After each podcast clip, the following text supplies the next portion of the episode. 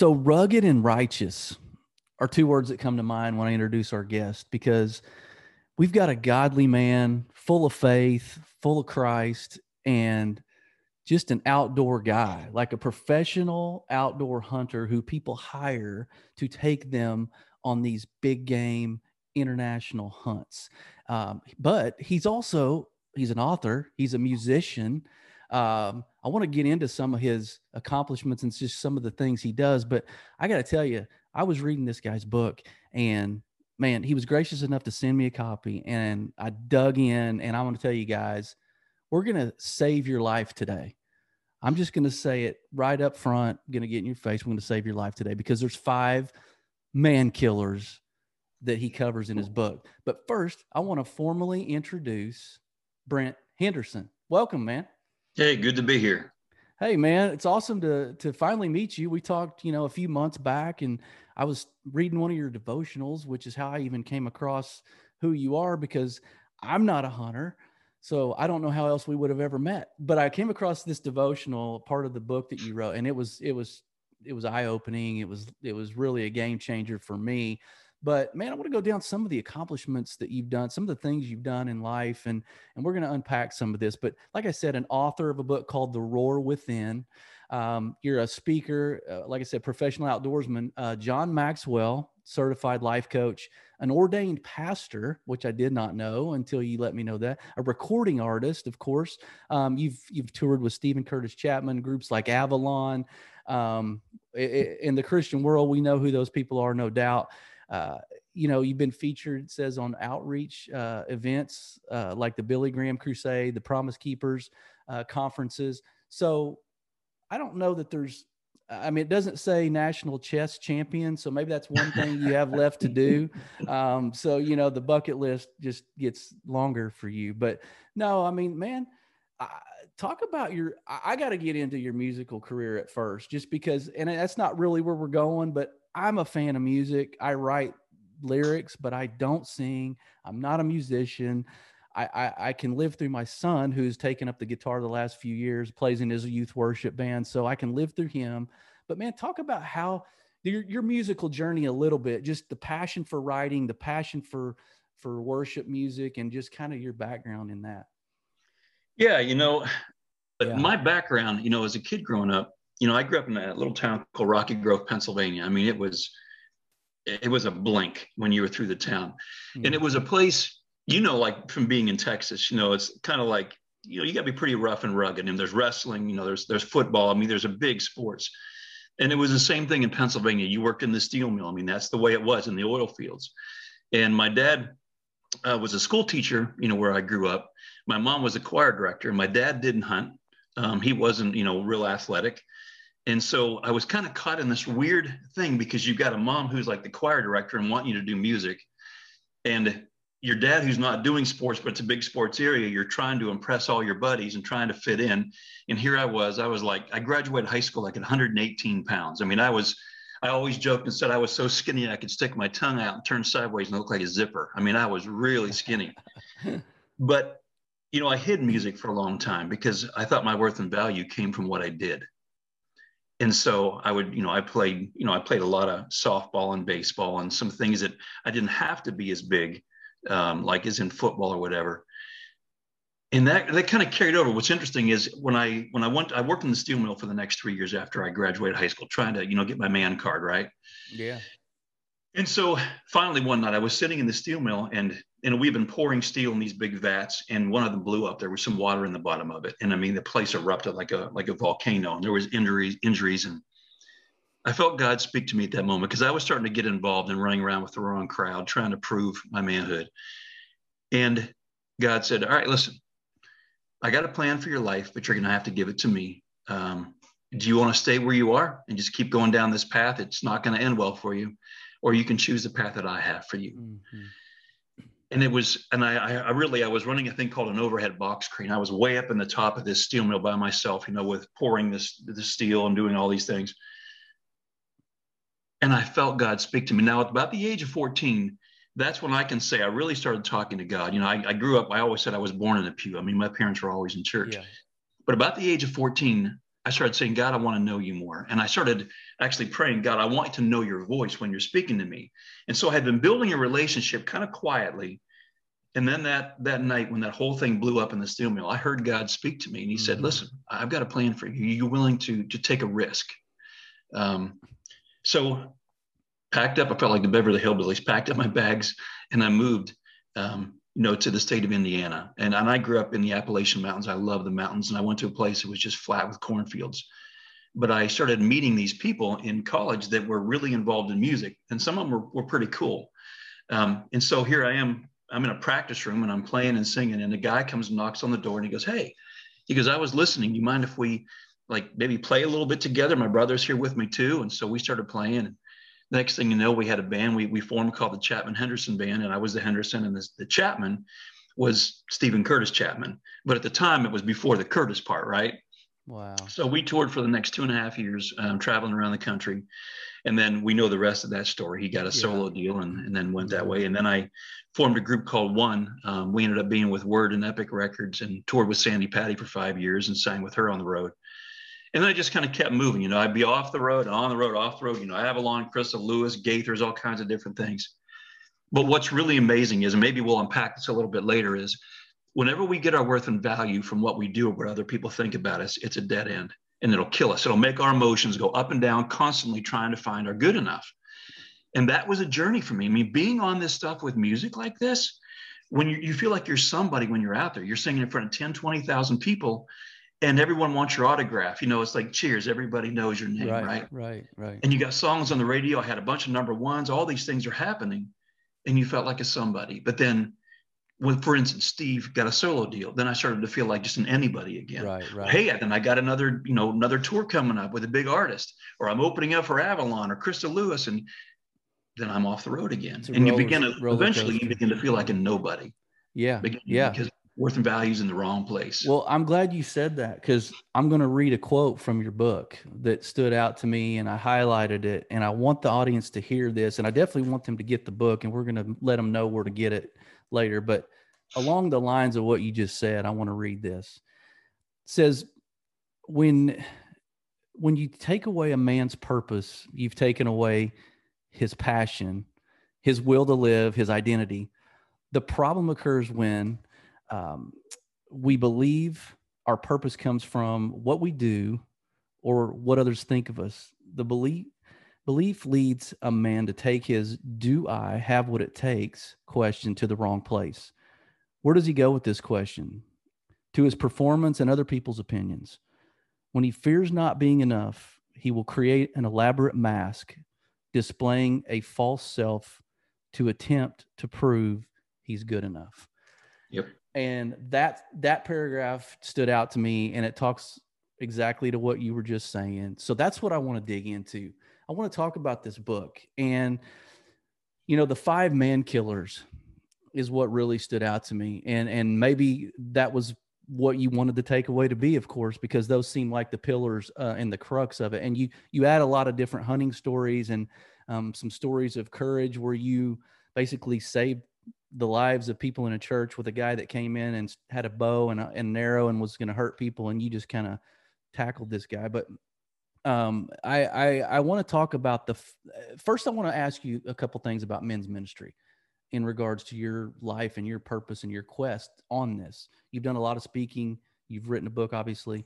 Um, what drew you to this? Like, what was the red flag in men's ministry for the Christian men in the world? What drew you to really have a footprint in that spectrum? Yeah, man, I read a book called Wild at Heart by John Eldredge. There you go. And uh, it was not churchy.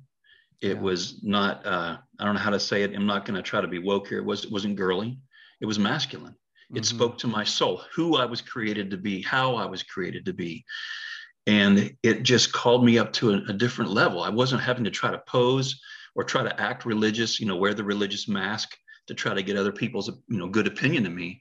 Um, and it just, it just woke me up. And so after I read it, you know, it's, it's an interesting timeline because I had been on tour with, with Avalon and Crystal Lewis in 1998 on the Gold Tour. And I read this book in like 2001 and, and I was off tour because I'd had, you know, when my second child was born And I was trying to figure out, should I stay in music? You know, should I stay or should I go? You know, whatever. Right. now I feel like I'm watching. What was that? Yeah, that you got to. Hey, anytime you have a musician on, he's going to break into song. I know it. It's okay.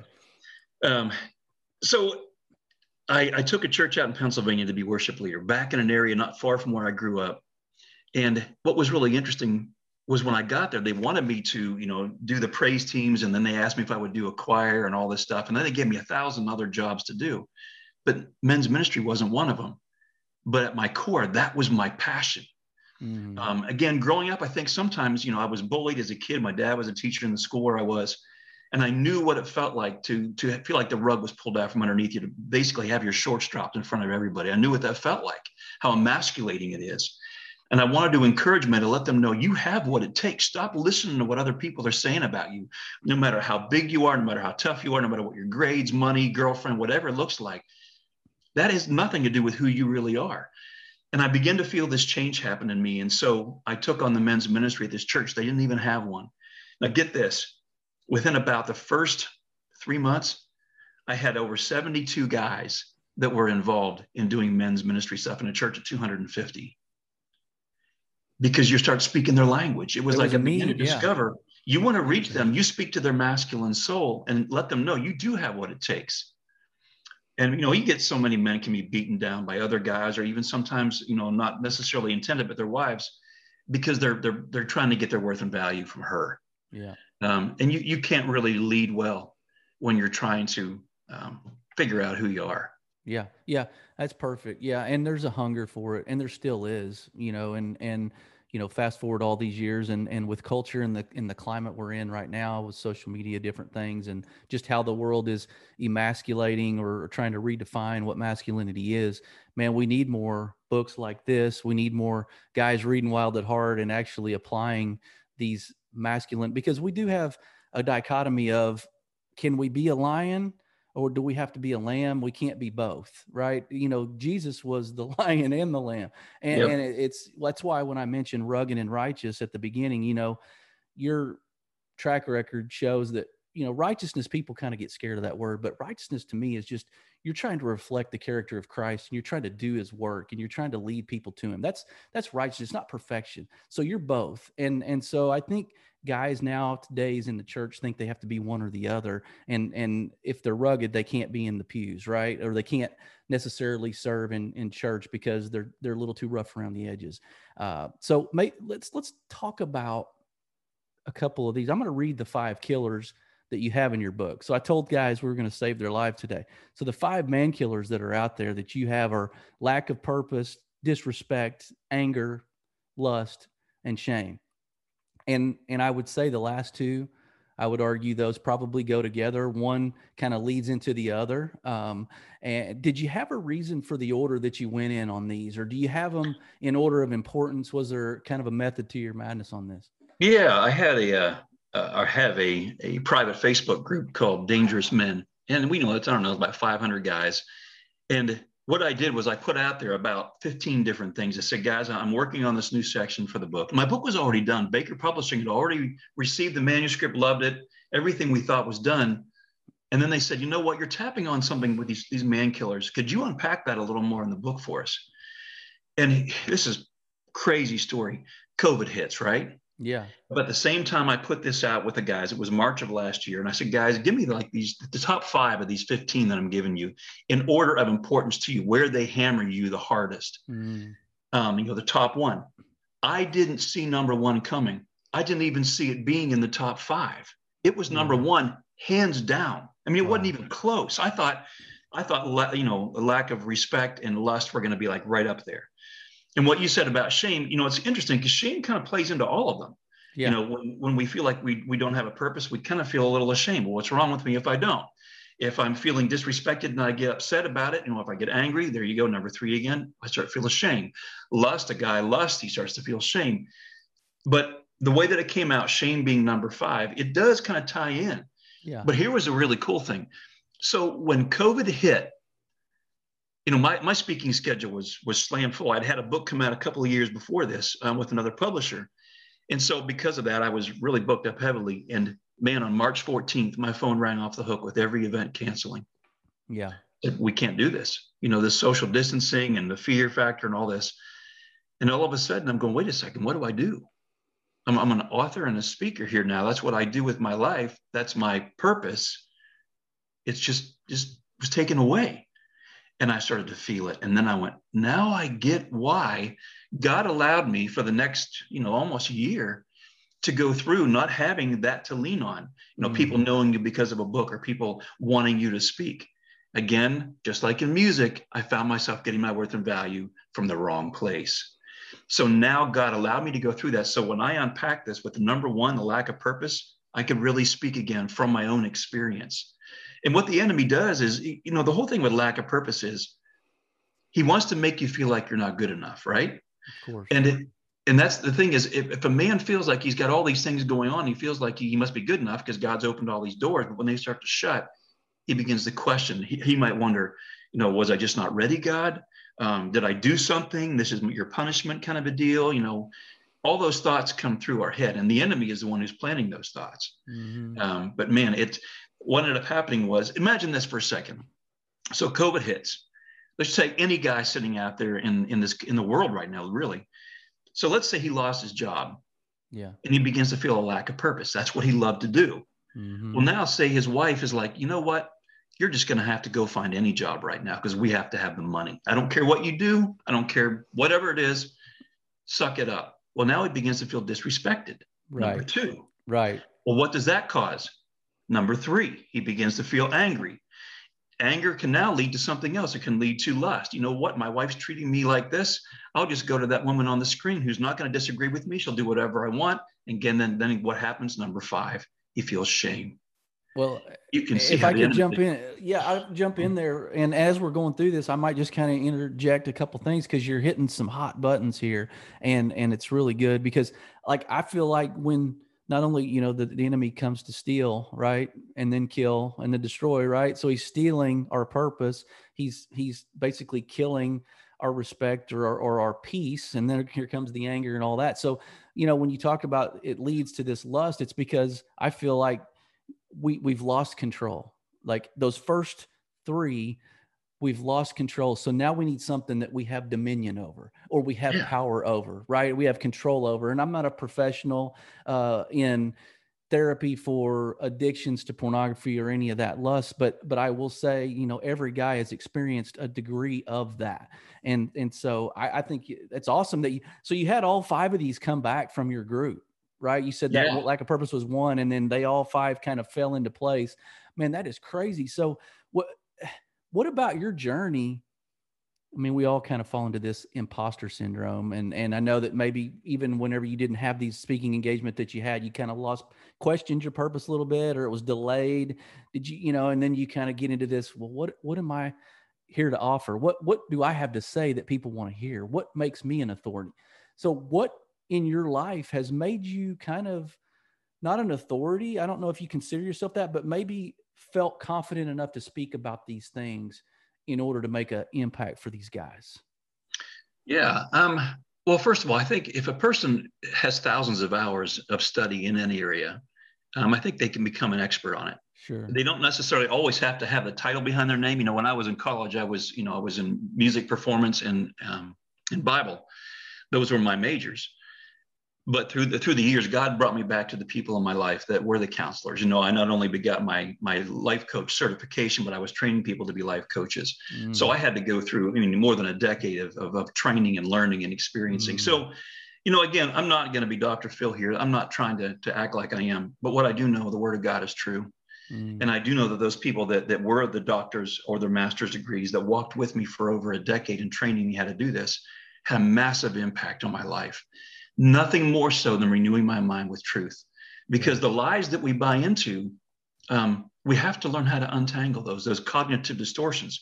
Where are they coming from? Why am I believing it? What's it doing in my life? And how do I get rid of that? And we have to learn to take that lie and replace it again with what God says is true. So that that behind all of this um, is something that, that God has, is, has equipped me, trained me, um, impassioned me, given me his wisdom, uh, the gift that I didn't get on my own. It was something he gave. But I've been I've been working with people for for a long, long time and untangling this stuff. Yeah. So I don't know if that kind of answered your question. Yeah, it does. It does. It does. I just kind of wondered if you had any spots spots along the journey that were eye opening for you in the regard of these five things, maybe before you became oh, gosh, yeah. so trained? Like, can you give the listener something to relate to where you yes. were like in the trenches, you know, on the ground with them, going through some of the same yep. stuff? Let's just get down and get dirty about this. I mean, we'll be vulnerable here. Um, you know, back in 2006, um, at that church I was sharing with earlier, I had been starting the men's ministry and doing the music um, you know, I had been working 70 to 80 hours every single week. And any worship leader out there will tell you, especially if you've got a lot more job descriptions than just that, because you you will. I mean, you're you're just going to be out there working. I didn't have good boundaries then to be able to say, hey, no, I need more family time. I need to be here. Because again, my worth and value, here we go again, yeah. was being used, right? The yeah. church must need me. So I'm going to be available, not only now for doing music and men stuff, but it was a constant knock on my door. I'm sorry, I can yeah. get my dog barking here. It was a constant, um, hey, can you help me? And so yeah. what ended up happening was after about about five years of being on, on church staff, and I was having problems with my marriage at home. And again, there were some things there that, you know, I'm not going to throw my my ex-wife under the bus. And that was something yeah. else being vulnerable about that. You know, I went through a divorce years ago. But the, the difficult thing was we were really struggling at home. There were some some other issues that were happening. And there was a woman on the praise team who was just speaking words of life into me. You know, um, boy, I wouldn't treat you this way, or I would have done this differently, or whatever. And so I never met this woman outside of the building, but I got too close emotionally. We got into conversations about relationship we never should have been in. And you know, when when I went forward and I told the the senior pastor, and and then the whole staff was brought into it. Well, that church had had a number of, of, of full blown affairs that had happened in, in the past over the last five to 10 years. And I don't know whether I just kind of became the poster child or whatever it was for all this. Um, and, I, and I don't think that they were trying to do something mean intentionally. They just didn't know how to handle it because they didn't want yeah. something to, to turn into something bigger like the other ones had. And so, you know, I was sent away for two weeks of intensive counseling with my then wife. I was uh, had to go through local counseling. I was required to go through a 12 step group in case maybe there was some other issue there that, that wasn't yeah. um, out on the, on the front. Um, go through financial planning for 90 days. Maybe that was the issue. It was all these band aids trying to fix it. And the last thing was the final thing that I can say now, my beautiful shipwreck, I call it that, caused because the last thing they did, which they even apologized for this later, was they had me get up in front of all three services, 1,500 people, and confess what had happened. Wow. Number five man killer. Wow. Shame. Okay. That one killed me. Wow. I, with my, instead of coming back to the to staff position, I signed my letter of resignation, moved my family back to Indiana, and I wanted to die. And even at one point, I put a shotgun in my mouth because the shame was so bad. I didn't want, I, I just, uh, and I didn't even meet this person outside of the workplace but it hit me that hard. And so when I moved back here, a friend of mine took me to a guy who was leading a small group. And afterwards, he took me aside. And I now call this guy my spiritual Yoda. I mean, the guy is off the charts yeah. wisdom. And um, he's got his uh, master's um, from Liberty University. But he discipled me for the next 10 years. I mean, not just monthly or weekly, daily. I would be in his office. Matter of fact, he and I did a lot of podcasts together back then. And that is the big um, the biggest gift I was ever given because my beautiful shipwreck drove me to want to say to guys, it doesn't matter where you've been, who you are, what you've done. Your worth and value in God's eyes didn't change. You bought into a lie, and that's why you went to whatever that thing was that you were tempted to go to. But it didn't change your righteousness. Yeah. And that's where works based theology just crushes men because it's all about what you do and not who you are. And the scriptures, Paul is very clear. It's who we are, not what we say and do that counts. Luke chapter 6. Hey, do you guys like free stuff? Well, I mean, of course, not completely free, but maybe 20% free. My sponsors have been gracious enough to give Last in Line listeners 20% off with the code Last in Line. So I want to thank our sponsors, Gridiron Coffee. I want to thank Armored Coffee. I want to thank Lead Like Lions. I want to thank our sponsor, Do Work That Matters. And last but not least, I want to thank our guys at Cowboy Revolution Apparel. So thank you guys to our sponsors for supporting Last in Line Leadership. Go get you some stuff, go get you some gear, last in line discount, and get 20% off. Now back to the show. So yeah. Yeah, I mean, uh, I mean, I think that's pretty relatable, and it's probably really common. Um, you know, guys can get trapped into situations that they really don't see themselves getting into, right? Because it seems harmless, and then the devil knows how to create these pieces and put them in place to lead you down a certain road and then you look back and you're like how did i get here yes um, but but i i, I want to go back to this disrespect factor. I, am interested because I know that guys need respect, right? It's earned, it's not given. Um, I'm. It's interesting that this was up so high on the list. I guess, in in in my opinion, it seems interesting, but it's it's eye opening. Can you maybe speak to some like some of the guys to wrap their brain around? Oh yeah, disrespect. Yeah, I mean anybody talks to me, you know, disrespectfully, that really bothers me. You know, can you maybe put some more context around this disrespect component and how it how it actually creates some hemorrhage in other areas? Yeah, I always say that men don't struggle with respect; they struggle with their need for respect mm. because it's answering it's answering that question: Am I enough? Because if you're if you're giving me respect, that question is being answered. Yeah, I must be good enough, right? Because yeah. you're respecting me. Yeah. You get disrespectful to me, and I'm like, wait a second it's it's almost like a threat that you're disrespecting me. It's it's I'm not good enough, and so all of a sudden now it's fight or flight. I either yeah. want to puff up my chest and I want to get in your face and try to earn your respect, or I'm going to disappear and then I'm going to feel number five, shame. You know, I was driving back uh, on the interstate, In this I'm on the interstate all the time, but I think guys can relate to this. You know, when you're when you're going a pretty good speed, you're even over the speed limit a little bit. I was passing three semis on the highway, and this guy in his little sports car comes flying I'm probably doing 100, 110, and he's two feet from my back bumper. And he's just sitting right there. I mean, I can't even see. All I can see is his windshield. You, you see it, I see it on your face. You can feel it, man. You're like, dude, you, you, you know, and at that moment, you don't, you slam on your brakes, you're going to kill everybody. So you don't slam on your brakes. Most guys don't. They want to because you want to prove right. to him. Sure. You know, all these. So then maybe it's like, you know, you tip the mirror a little bit to let him know you're looking at him. You're not happy about it or then you're thinking, well, I'll just slow way down, right? Because I'm going to tick this guy off because you're being disrespectful. Or then you're going to maybe go real slow around that semi and get over so slow that when he comes around, you're going to let him know he's number one, or you're going to flex him a little bicep, like you want a piece of this kind of a deal. Hey, were you following me in traffic yesterday? and so, you know, and I have been known to turn on my windshield wiper fluid, especially if it's a convertible. You know, that guy's, you know, like, you know, just that's a good one. I didn't think of that one. Yeah, at least it doesn't, you know, cause a wreck. But so I, I finally, God got a hold of me. He goes, Brent, he goes, why are you so ticked off at this guy? And I'm like, God, he's being so disrespectful. He goes, why do you need his respect to be okay with yourself? It's his mm. issue, not yours. Mm. Just get in the other lane. You don't know his story. Maybe, maybe he just lost a loved one. Maybe his wife just, you know, called the marriage off or a kid's pregnant or son's on drugs or right. whatever. Or maybe he's just a jerk. That's still his issue. It's not yours.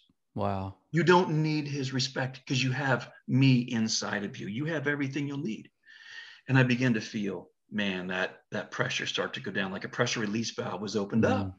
Yeah. Because I was beginning to renew my mind with who I was. And it didn't come from this guy. Yeah. And and and it's not a coincidence that anger is the next one of that on that list because the disrespect factor in guys always I'm going to say in my situation, I won't speak for everybody, but almost always leads to the next one the anger yep. or or some version of anger right i may not be throwing things and punching walls but it does stir something up in me and that can create outlets that are not as righteous like we talked about earlier and create those things in us that detract from what our whole purpose is to begin with and what our calling is and what our mission is and who we are as men like that can chip away at that. And so I, am glad that, I mean, this list just kind of started unfolding to me as I'm reading the book. And it's just like, oh man, that I didn't see that coming. I didn't see that coming, you know? So what was a surprise to you as far as feedback from this book that you got? Was there anything that shocked you eh, that came from guys and, and what yeah. you about it? I mean, you know, what's really funny is, you know, one of my my heroes again being in the in the outdoor world you know anybody that's out there that does any hunting whether it's big game or duck hunting or any kind of thing there's a guy named will primos primos hunting calls primos hunting blinds there's all mm. these it's in all over cabela's dunham's wherever you go and television shows and i got a phone call one day and will primos had been one of my heroes um, and i didn't know will but I, I knew someone who had you know worked with him years ago and i told him i was working on this new book and that was all all that i knew and my he got a, he's from Mississippi and he's got a big Southern draw. And my phone rings and I say, hello. It was like a year ago, October. And I said, uh, two years ago now. And I said, um, yeah, hello. And he goes, is this Brent? And I knew that voice. I Did mean, you? right now. Wow. And I'm like, oh my gosh, why are you calling me? And if, I thought somebody's punking me, right? You know, someone mm-hmm. that can really do voices. Yeah. And he said, Hey, he says, Do you know such and such? I said, I do. He said, Well, he said, You've got this new book that you're working on and that you really had thought highly of me and that maybe he said he thought maybe I might take a look at it and see if I would endorse it for you. And I'm like, that'd be awesome. Wow. And he had me just send him the manuscript and he had like FedEx or someone printed out for him. And this guy's a gazillionaire, right? He took the time to get that printed out and go through it. And he keep, keeps texting and calling me for the next couple of months as he's going through this, going, Man, I'm dog earing every page. I'm highlighting, I'm underlining. Man, this is just and this guy's like the Babe Ruth of duck the duck world. Yeah. Yeah, exactly. And he got a hold of me and he said, you know, there's a lot of bad theology out there. He said, but you really hit this one out of the park. He said, I'm relating to everything you're talking about here. And he wrote me a really great write-up. And so, you know, to have someone again who who is is a strong believer, um, who didn't have to take the time because of his platform to do this. Yeah. And to hear him say, This really rocked my world, that that was a that was pretty. That's, neat. I mean, that's huge, and I can only imagine there's countless other pockets throughout the country, um, and just men that you've discipled or coached, or you know, I'm sure there's just floods of feedback, positive feedback on how this has been a game changer. Um, man, I guess uh, as I'm respectful of your time, and I, definitely want to get to a place where we can get your resources and find out where to find you and those kinds of things and track you down. Um, I have a couple more. So in a perfect world, if you're waving the wand and and you know you have you know God says, "Hey, I'm going to give you a couple of not wish, you know, let's just be fun for a minute. A couple wishes here. You can you can snap your fingers, and this is what what's lacking right now. What's lacking today in the world of men's ministry from a church perspective? Where's the church missing it with guys? And really starting to like get this masculinity thing boiling to a point where it needs to be? You know, it's a difficult thing. And I think anyone who, like myself, is an ordained pastor who's out there, um, if you're really going to reach men, you got to get in the trenches with them and you got to be vulnerable. But here's the thing that it's so sad for a staff, church person to become vulnerable and really talk about not just the things that maybe that they've done but even the thoughts that go through their head the temptations they have can get other people to start to gossip or to judge.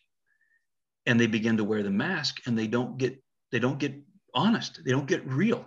They will to a point that it sounds like they really are but they're not really getting there. They're going to yeah. give you this much to make it sound like they're really getting there. Yeah. And when you don't really open up with other men they're not going to open up either. And they don't want to be a part of that. They want to have, they want to be in the company of a place that's safe. One of my, my favorite authors and friend, John Lynch, wrote in his book, The Cure Imagine a place so safe that we could share the worst about ourselves and actually be loved more, not less, for the telling of it. Wow. I was I was in a cohort with with John and Bill Thrall and some of these guys from Trueface, uh, big ministry, and I got there my very first night, and I don't know if you follow baseball at all. Oh, yeah. Um, you know Jeremy Affeldt. He was pitcher for the Giants. Ooh, I don't know. He was three. I think he was in World Series pitcher. Anyhow, he uh, okay. uh, he's my bunkmate, and that, like when we're there, and I'm like, what am I? I can't believe I'm in here with this guy, right?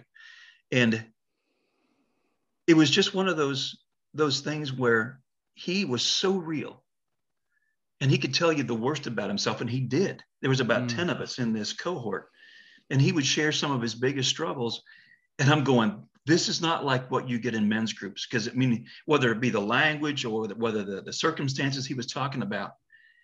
But what did it do? It didn't drive the others from him in a, in a form of like judgment.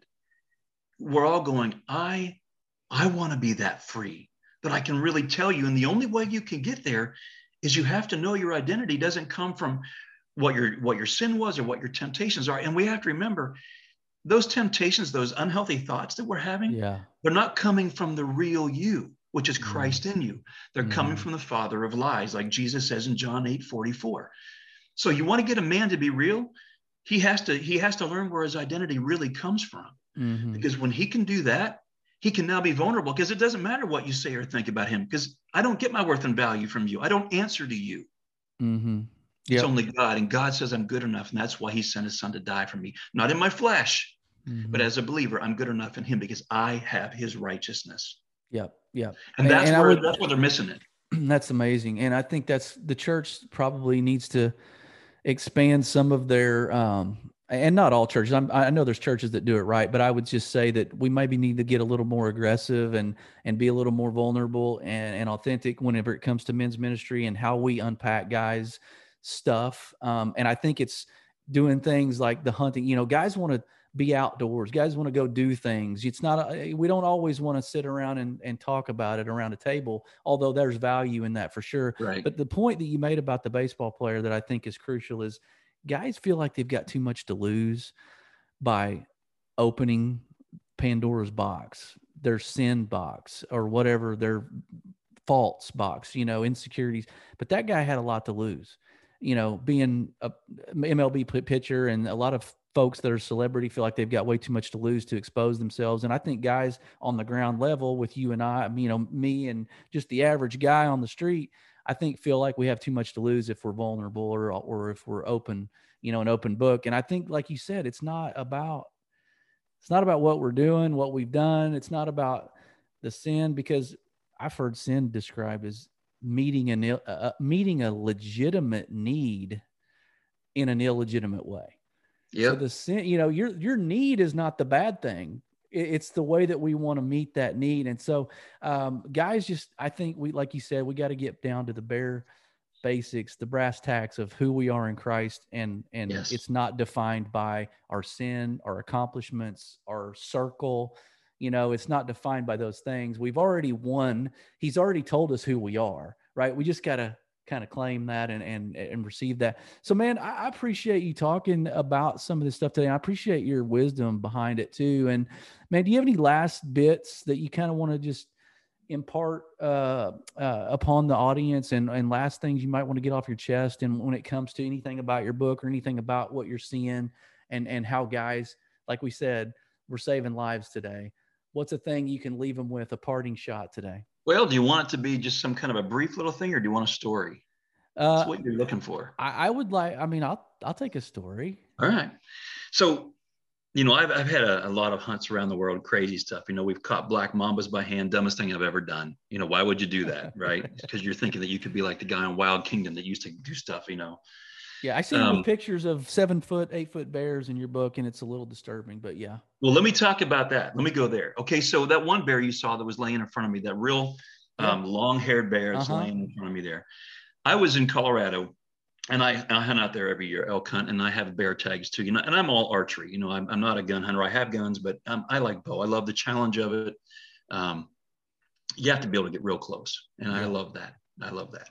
So the whole goal is not being seen, heard, or smelled. If you're going to be successful, that's what it is. And so I've got different sponsors in the outdoor industry, you know, scent control and camouflage, all kinds of things. Bear Archery. I've been with them forever. And so I'm I'm at this private hand-built cabin in the mountains of Colorado, not near anything. Where I mean, there's bears everywhere, elk everywhere. So I'm the first one out on the porch, like I am every morning, and I'm getting all my camouflage out of these plastic tubs, rubber tubs that I I keep scent free in there. And I'm out there now. I had a rifle with me, but what we take our rifles for, at least I do, is that the last day, if I filled my tags in archery, we'll put targets out there, you know, at two, three, four hundred yards, and kind of see who can hit them, you know, for fun. Yeah. So I had a, a 30 six with me, but I'm out there. My bow case is open, and my rifle case I had opened it up because I felt this voice inside of me say, "Brennan, I want you to take your gun." And I'm going, "Why would I take my gun? I mean, everything I do is an archery." And this voice says, Do you trust me?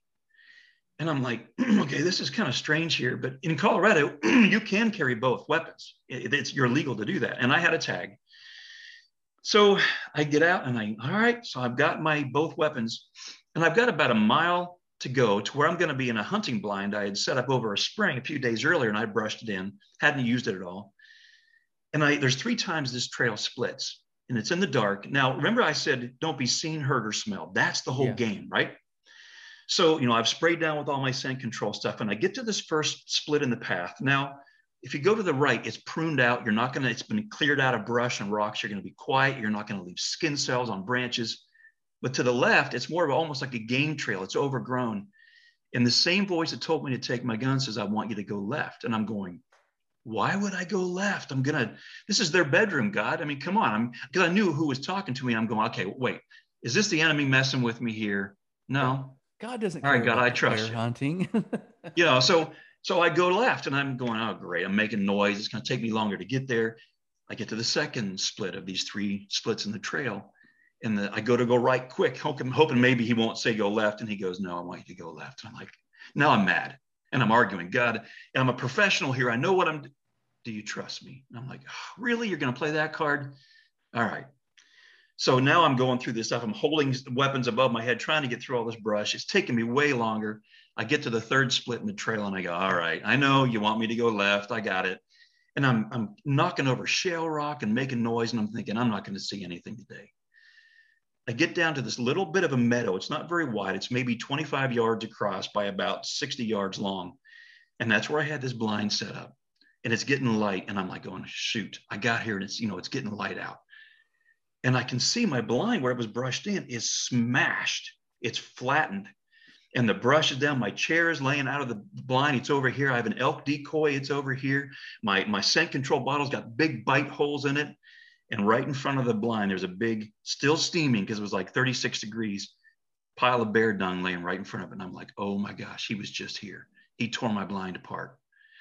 So I get in the blind and I'm trying to put this thing together and I and I can barely because it's it's broken eh, the hubs and everything. And so I, I get a little bit of a window open, thinking, well, maybe I can salvage this. So I get my phone to text a buddy of mine three hours away, and I'm telling him, man, you're not going to believe this.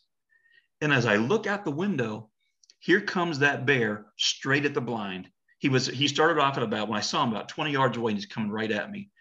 I didn't have time to get an arrow out of the quiver and get it nocked up and try to you know make a shot that way. I grabbed the 30 aught 6, clicked off the safe, pulled the trigger because all I saw through the scope through that window was brown. He was right in front of me. Oh flattened him on the spot, right there. Oh and I didn't I didn't put two and two together at the moment. So I, I text my buddy and I'm telling him you're not going to believe this. And now my hands are starting to do this. I'm shaking because I'm realizing what could have just happened. I was right? going to say, yeah. And then my buddy heard the shot and he's like, he's on the radio. He goes, "What are you doing, man?" He goes, what are you what are you shooting your gun for? And i go dude you're not get over here. You're not gonna believe this. He saw me on the porch trying to figure out why i was gonna you know take the gun. And i told him the story. And he goes brent he goes what would have happened had you got here five minutes earlier? I said i'd have been right in there when that bear was tearing things apart.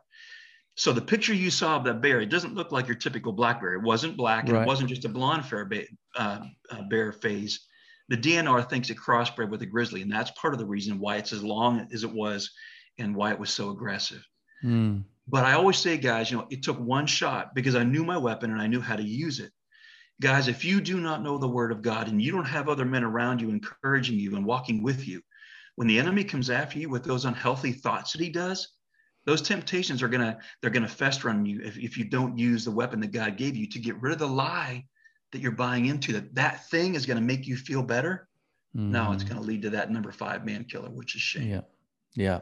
Wow. That's i mean we didn't plan that and uh i that was a perfect way to go and a perfect way to end the talk. Um and i would say you had your own little uh peter and the nets moment where they've been fishing all night and got and jesus says let's let's go back out. And you're like i'm the fisherman I know where to go. You know, how many times did you have an opportunity to ignore that and go the easier path, right? And you yep. you went in obedience. I think the key here is obedience. And so I I feel like there's guys out there that that hear that voice or feel that in their spirit, that impartation from the Holy Spirit. Like I feel like we ignore it a lot of times just to go down the easy road. So, guys, I'm going to leave you with this. Like, I, I think there's so many takeaways, um, but you got to know who you are in Christ. Like, that's the main thing. Just be certain of who you are, get in the Word and understand it. Get to know the Father, but you got to be near the Father to know the Father. So get close to Him, understand who He is, what He says about us, and then we don't need all these other sideline distractions, these other things, these little affirmations or validations, right, to define us. And, to Brent's point, like you don't need that, you just need the basics of who God says you are, and that'll define your purpose, right? That will gain you and earn you the respect. That will replace anger with peace, right? Yeah. And that will extinguish some of those desires to go the wrong direction in the sin category. And ultimately, that shame starts to fade right? And and when you start to be certain of who you are in Christ, I think you can be confident in that. So with that, hey Brent, where can we get the book? Where can we find your resources? Yeah, I mean, you can go to you know Baker Books. Uh, you can go through Amazon. I mean, that's probably the cheapest and fastest okay. way to get it.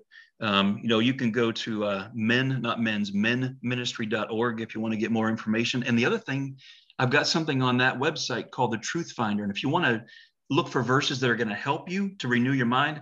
I've got them all listed there. No matter what you're going through, I've got a wow. title for it that you can find those on there. So, wow. Say that website again. It's menministry.org. Menministry.org. I'll put it in the show notes.